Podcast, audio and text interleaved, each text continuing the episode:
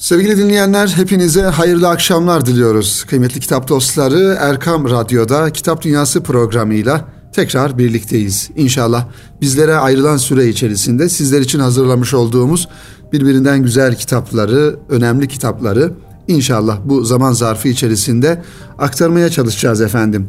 Radyoları başlarında, araçlarında, evlerinde ve farklı mekanlarda şayet bizleri dinleyen dinleyenlerimize, dinleyenlerimiz varsa onları kalp, kalbi duygularımızla, muhabbetlerimizle selamlıyoruz efendim.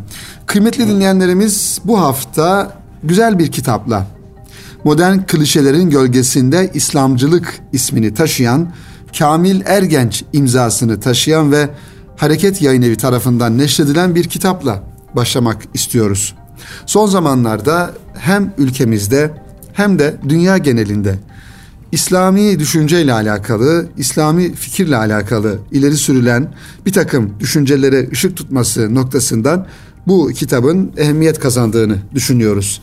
İslam'ın ta Peygamber Efendimiz Aleyhisselam'dan bu yana serüvenine baktığımızda İslam'ın farklı alanlarının ön plana çıktığını, bu manada İslami düşüncenin, İslami tefekkürün e, bir şekil aldığını, ancak zaman zaman belli tarihi dönemlerde bu düşüncenin, tefekkürün dışarıdan yapılan taarruzlar neticesinde bir yönüyle yara aldığını, provoke edildiğini de görmüş oluyoruz. Onun için zaman içerisinde bu İslami düşüncenin istikametinin nasıl ilerlemesi gerektiğini ortaya koyan kitaplar da e, yazılıyor. O yüzden modern klişelerin gölgesinde İslamcılık isimli kitapta herhalde İslami düşüncenin serüveninde yaşamış olduğu sıkıntıları, problemleri ve aynı zamanda bu problemler karşısında İslam'ın mensupları olan insanların ya da düşünce insanlarının nasıl bir tavır geliştireceğini e, ortaya koyması noktasında önemli e, bir kitap olduğunu düşünüyorum sevgili dinleyenler. Kamil Ergenç çeşitli dergilerde İslam düşüncesiyle ilgili araştırma yazılarının yanında İslami görüşün yaşadığı problemlerle ilgili eleştirel makaleleri yayınlanan, özellikle Türkiye'de tırnak içinde İslamcılığın bugün yaşadığı sorunlarla ilgili deneme yazılarından oluşan ifade ettiğimiz bu kitabı yayınladı Hareket yayınlarından sevgili dinleyenler. Kamil Ergenç'in Modern Klişelerin Gölgesinde İslamcılık adlı ilk kitabı 2020'li yıllara yaklaştığımız bu günlerde İslamcılığın teori ve pratikte yaşadığı çıkmazlara ilişkin tam bir öz eleştiri niteliğinde. Sevgili dinleyenler şu parantezi açarak şöyle bir ifade kullanmak istiyorum. İslamcılık ifadesi tırnak içerisinde e, aslında çok fazla e, kullanılmaması gereken bir e, ifade olduğunu, bir kavram olduğunu e, acizane kendi kanaatim olarak e, ifade etmek istiyorum. Tabii kitabın ismi bu şekilde olmakla beraber İslamcılık e, bir e, ideolojik düşünce ya da bir e, fikrin ürünü e, olmadığından dolayı direkt Cenab-ı Hak'tan e, indirilen, gönderilen vahiy ile bağlantılı olduğundan dolayı İslam'la alakalı e, düşünceler, e, fikirleri ifade ederken İslamcılık e, ifadesinin yerine belki çok daha farklı kavramları kullanmak gerektiğini de bir parantez açarak ifade etmiş olalım. Giriş yazısıyla başlayan kitap söylemin bulanıklaşması, klişelerin tasallutundan kurtulmak, tuğyan çağında Müslümanca duruş, muhafazakarlık klişesi ve yeni Türkiye'ye dair başlıklarıyla alt altı bölümden oluşuyor. Yazar ilk kitabında İslam'ın hayat veren ilke, kavram ve değerlerinin özgürleştirilmesi ve yeni bir inşa dili gerçekleştirilebilmesi için son 400 yıldır hayata egemen olan Avrupa merkezci kolonyal, postkolonyal, oryantalist, modern, postmodern, seküler klişelerin tasallutundan özgürleşmesi gerektiğini savunuyor. Kıymetli dinleyenlerimiz şunu da ifade etmek gerekiyor. Maalesef batılılaşma süreci Osmanlı Devleti'nin, imparatorluğunun e, yıkılış döneminden itibaren ülkemizde başladıktan sonra bizim Türkiye'nin aydını olan insanlar ya da aydın olarak kendini takdim eden, yazan, çizen insanlar maalesef batı bakış felsefesiyle olaylara, hadiselere baktıklarından dolayı meseleleri kendi köklerimizden hareketle ya da kendi düşüncemizin e, havzasında değerlendirmekten ziyade Avrupa merkezci, modern, postmodern ya da seküler bir bakış anlayışıyla e, değerlendirme hatasına düştüler. O yüzden bu manada e, Cemil Meriç'in Mağaradakiler isimli kitabı hemen aklıma geldi. Onu da okumak lazım. Ne kadar e, Batı düşüncesinin işgali altına girmiş e, tefekkür, sözde tefekkür insanlarının aslında mağarada yaşayan ve dünyadan bir haber olan insanlar olduğunu ifade ediyor Cemil Meriç. Onun için aslında bizim ülkemizde hataların, yanlışların ya da bugün İslami anlamda geliştirilememiş ideal manada bir söylem yoksunluğunun sebebi Batı gözlüğüyle, Batı mantığıyla hadiseleri değerlendirebilmemizdir. Mesela özellikle modern eğitim e, dediğimiz günümüzdeki eğitim kurumlarında örnek olarak ifade ediyorum eğitim kurumlarında yine tırnak içerisinde değerler eğitimi adı altında e, bir takım faaliyetler yapılıyor ve bu değerler eğitimi faaliyeti insanlar tarafından adeta bulunmuş bir hazine gibi tüketilmeye çalışılıyor. Halbuki değerler eğitiminin temeli Hristiyan kültürü, Hristiyanlık dini ile alakalıdır. Çünkü batıda iflas eden bir dini hayat, iflas eden bir ahlaki e, anlayış ya da büyüyen bir ahlaki yozlaşma neticesinde Hristiyan e, din insanları, din adamları ya da kendi neslini koruma kaygısında olan kurum ve kuruluşlar bu çocukların, evlatlarının e, değerlerine dönmesi noktasında bir takım projeler, bir takım e, teoriler ortaya koyuyorlar ve bunları uygulamaya çalışıyorlar.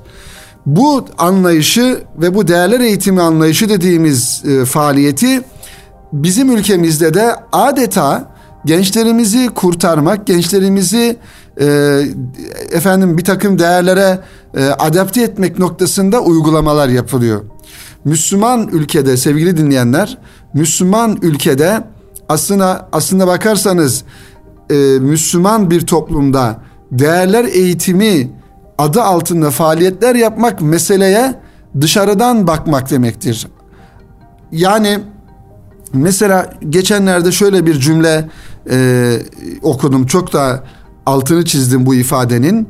Müslüman bir köyde ya da Müslüman bir beldede şu insanlar ya da şu insan çok namuslu bir insandır ifadesinin ne kadar yanlış olduğunu. Çünkü Müslüman bir toplumda herkes namuslu, herkes şereflidir. Şu adam çok namuslu dediğimizde burada bir namus ya da bir ahlak problemi olduğunu zımnen söylemiş oluyoruz. Onun için sevgili dinleyenler e, örnek tabii ki konu dağılmasın. Değerler eğitimi dediğimiz hadisenin de aslında böyle bir menşei söz konusu. Dolayısıyla bizim toplumumuzda ne kadar çok e, bozulma e, hızlanırsa o kadar çok e, bu takı e, bu ve bu ve benzeri e, faaliyetlere girişmek zorunda kalıyoruz. E, işte bu da batılılaşmanın e, maalesef bizi getirdiği bir nokta. Şimdi e, geçtiğimiz günlerde Taksim'de biliyorsunuz bir hadise yaşandı. Ezan-ı Muhammedi okunduğu sırada e, orada e, efendim bir takım kendilerine göre tırnak içinde hak arama kaygısıyla bir araya gelmiş insanlar ezan okunduğunda e, bir protesto, bir ıslık çalma, seslerin yükseltme gibi bir e, maalesef densizliğe, bir hataya düştüler.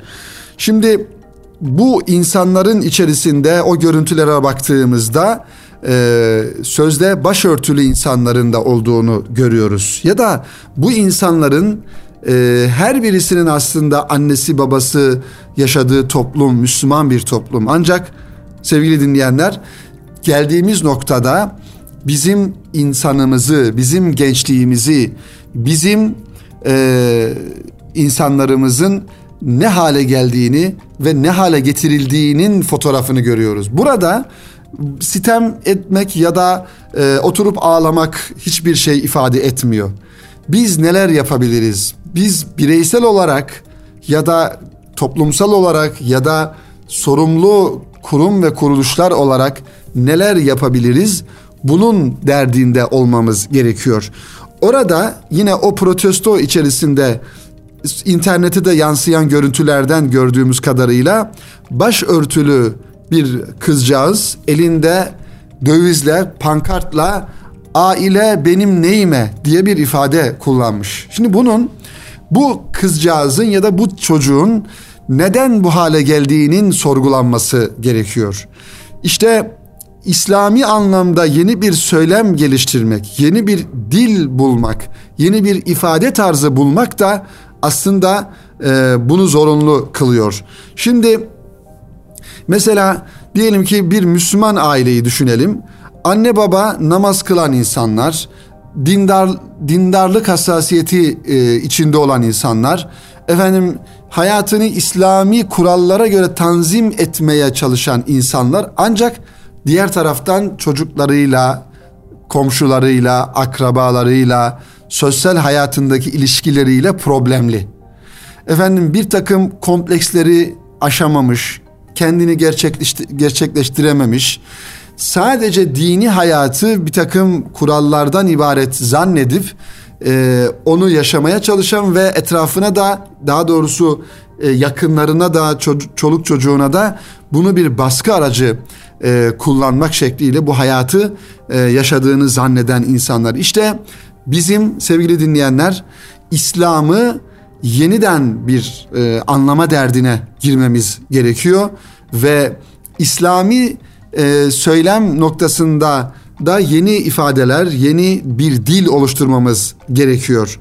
Onun için e, gençlerimizin savrulmaları veya şikayet ettiğimiz, sitem ettiğimiz, ızdırap duyduğumuz bir neslin ortaya çıkmasının altında her ne kadar bu gençliği gençliği ifade eden bir manada düşüncelerini ifade eden, e, bozan, e, dumura uğratan farklı ve karşı bir kesim olmakla beraber bizim elimizden kayıp giden bu çocuklarımızın bu halde olmalarında herhalde bizim de hatalarımız, bizim de e, yanlışlarımız var diye düşünüyorum. Onun için Modern Klişeler Gölgesinde İslamcılık isimli kitapta biraz bu konulara ışık e, tutmaya e, çalışıyor sevgili dinleyenler.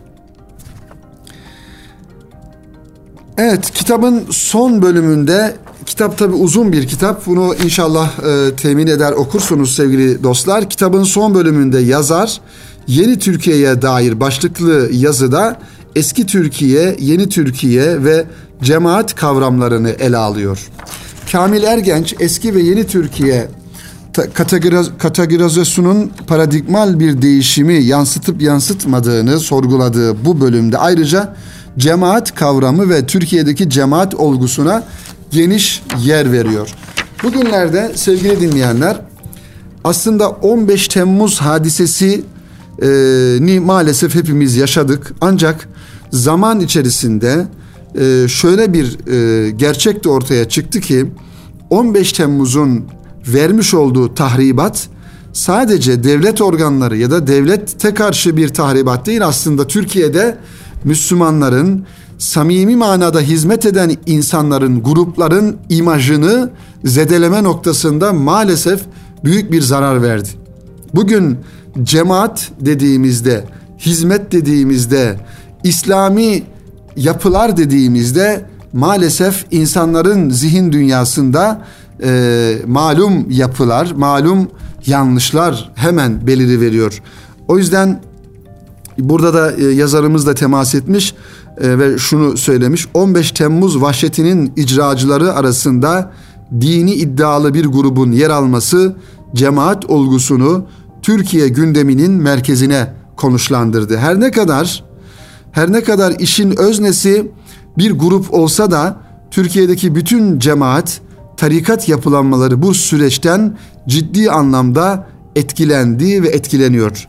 Gerçi darbeye karşı direnişin en ön saflarında yer alanların e, işte malum yapı e, dışında kalan cemaat mensupları kişiler e, olması belki toptancı bir algının oluşmasının önüne geçmiştir. Çünkü o gece sevgili dinleyenler e, şu gerçeği de ifade etmek lazım. 15 Temmuz gecesi aslında meydanlara çıkan, bu ülkenin bekasını savunan, bu ülkeye yapılan saldırının karşısına tanklar tanklara karşı göğsünü geren insanların ve kitlelerin baktığımızda sosyolojik olarak her birisinin aslında bir hizmetin e, az veya çok parçası olduğunu ya da bir aidet duygusu içerisinde e, hizmet ettiğini, hareket ettiği eden insanlar olduğunu e, gördük.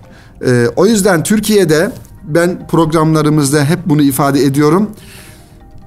Türkiye'de vatanını, milletini seven ve bu manada hizmet eden, hiçbir şekilde gizli ajandası olmayan, gizli emelleri, projeleri olmayan gruplar bu e, ülkenin, bu milletin manevi dokusunu ören ve bu milleti ayakta tutan aslında görünmeyen e, noktalardır.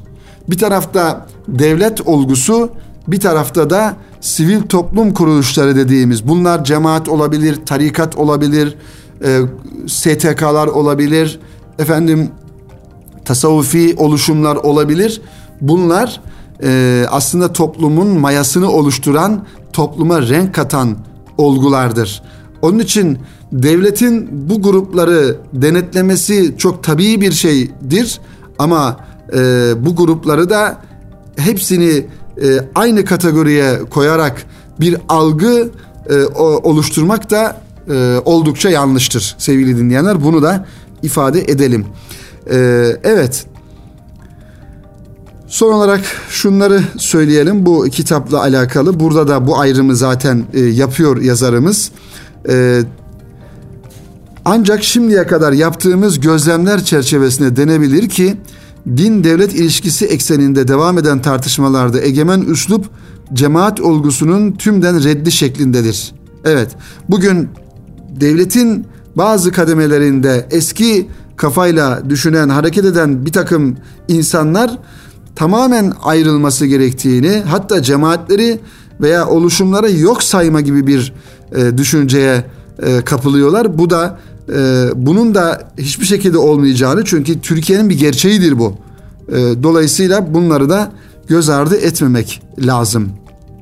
Binaenaleyh dini sahiplerle örgütlü bir grubun kalkışması olması münasebetiyle 15 Temmuz darbe girişimi bir yandan devletin dini yani İslam'ı yorumlama e, tekelini muhkemleştirirken diğer yandan laik seküler paradigmanın tahkimatında oldukça önemli bir rol oynayabilir. Her iki durumda da Türkiye'nin hayırhah bir süreçten e, bahset Türkiye için hayırhah bir süreçten bahsetmek mümkün görünmüyor. Çünkü bir tarafta devlet diyor ki bu cemaat yapı cemaat görünümlü bir yapı bu darbeyi yaptı.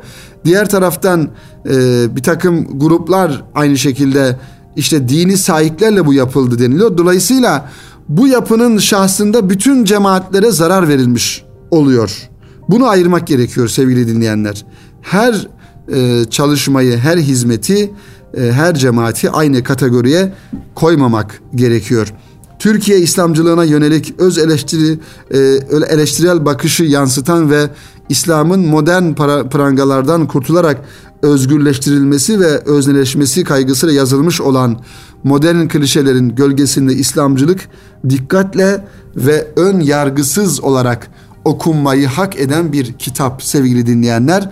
Hem cemaatleri anlama noktasında hem cemaatlere bakış açılarını ayrıştırma noktasında e, ve bir de Batı'nın e, etkisiyle oluşan bir din dilinin ne kadar yanlış olduğunu ve doğrusunun ne olduğu noktasında e, düşüncelerimizin ve ufkumuzun gelişmesi için okunması gereken bir kitap olduğunu düşünüyorum. Bu kitabın tekrar edelim. Türkiye'de Modern Klişelerin Gölgesinde İslamcılık adlı bu kitap e, Hareket Yayın Evi'nden çıkmış ve Kamil Ergenç imzasını taşıyor sevgili dinleyenler. Efendim programımızın e, bu vesileyle birinci bölümünün sonuna gelmiş bulunuyoruz. Şimdi kısa bir ara verelim. Aranın ardından diğer kitaplarımızla devam edelim efendim. Sevgili dinleyenler tekrar huzurlarınızdayız. Kitap Dünyası programının ikinci bölümünde bize ayrılan süreyi yine güzel kitaplarla inşallah e, devam e, etmeye ve bu süreyi bu şekilde değerlendirmeye çalışacağız. Kıymetli dinleyenlerimiz e, programımızın birinci bölümünde aslında e, anlattığımız kitabın ve anlattığımız konunun satır aralarında e, gençlik ızdırabı ve gençliğin hali hepimizin gündeminde olması gerektiğini az çok ifade etmeye çalıştık. Çünkü e, gençler her insanın ya da her daha doğrusu e, milletlerin, toplumların, devletlerin üzerinde e, ehemmiyetle durduğu, kendilerinin istikbal olarak gördüğü bir kitle. Türkiye'de de bugün e, yaklaşık 17 milyon, 18 milyon sadece okuyan bir gençlikten söz ediyoruz. 17 milyon gençlik ilkokulda, ortaokul, lise ve üniversitede. Dolayısıyla genç nüfusu fazla olan bir ülke olmamız hasebiyle gençlerimiz üzerinde e, çok daha ciddi ve daha kalıcı ileriye dönük projelerin e, yapılması gerektiğini ifade edelim. İşte bu manada Erkam yayınlarından da daha önce yayınlamış olan bir kitaptan kısaca bahsetmek istiyorum sevgili dinleyenler e, Mehmet Dinç imzasını taşıyor. Gençliğe Kitabe adını taşıyor bu e, elimdeki kitap. Gençlerle alakalı e, dertleri olan insanlar e, ve bu manada e, yazı yazan, bu manada fikirlerini ortaya koyan insanlardan e, bir tanesi de Mehmet Dinç Beyefendi. O yüzden Gençliğe Kitabe kitabının satır aralarına baktığımızda bir manada kendini hatırlama, gençliğin kendi köklerini hatırlaması ve e, geleceğe de bu manada planlı bir şekilde hazırlanarak e, geleceğe adım atmasını öğütleyen bir kitap elimizde Gençliğe Kitabe isimli bu kitap sevgili dinleyenler. Şöyle bakalım e, nelerden bahsetmiş. Derdim çoktur hangisine yanayım isimli, isimli bir yazıyla e, başlıyor. E, İnsan sevdiğinden hiç kaçar mı isimli bir yazıyla devam ediyor ve kitabın 19. sayfasında gençler ne istiyor başlığını atmış yazarımız. Diyor ki gençlik döneminin en önemli üç temel ihtiyacı vardır. Bunlar gencin enerjisini boşaltması, gencin kendini ifade edebilmesi ve gencin akranlarıyla sosyalleşebilmesidir. Evet, demek ki bu üç hususa özellikle gençlerle ilgilenen, gençlere eğitim veren, e, hizmet alanı gençler olan insanların bu üç temel hususa dikkat etmesi gerekiyor. Gençlerin enerjini, enerjisini e, boşaltabilecekleri alanların oluşturulması ve kendini ifade edebilme imkanını onlara sağlamak ve bir de sosyal çevrelerinin oluşturulması akranlarıyla özellikle akranlarıyla sosyalleşebilmeleri bunlar e, önemli ihtiyaçlar. Söz konusu üç ihtiyaç belki her dönemde ihtiyaçtır ancak en yoğun olarak hissedildiği dönem gençlik dönemidir ve dolayısıyla sağlıklı bir şekilde karşılanmasının en önemli olduğu dönemde gençlik dönemidir. Çünkü hayat boyu en yüksek enerjiye gençlik döneminde sahip olur insan. Hayat boyu en çok gençlik döneminde konuşmak, anlatmak, kendini göstermek ister insan ve hayat boyu en çok gençlik döneminde akranlarının görüşlerine, kendini o görüşler çerçevesinde şekillendirecek kadar değer verir. Dolayısıyla gençlik döneminde en önemli gündem bu ihtiyaçların karşılanmasıdır. İhtiyaç temelinde baktığımızda sosyalleşme ile yemek yemenin, enerjisini boşaltmakla su içmenin, kendini ifade etmekle nefes almanın pek bir farkı yoktur. Bu bölümü bedenin sağlıklı yaşaması için bir bölümü bedenin sağlıklı yaşaması için gereklidir. Diğerleri ruhun sağlıklı yaşaması için. Bu anlamda nasıl bir insan çok aç kaldığında ne olduğuna bakmaksızın yenilebilir olarak gördüğü her şeyi yemeye çalışırsa çok susuz bir insan temiz pis bakmadan sıvı formunda gördüğü her şeyi içmeye çalışırsa aynı bunun gibi enerjisini boşaltamayan bir genç doğru ve sağlıklı olup olmadığına bakmaksızın enerjisini boşaltabileceği bir imkanı ilk gördüğünde de değerlendirir.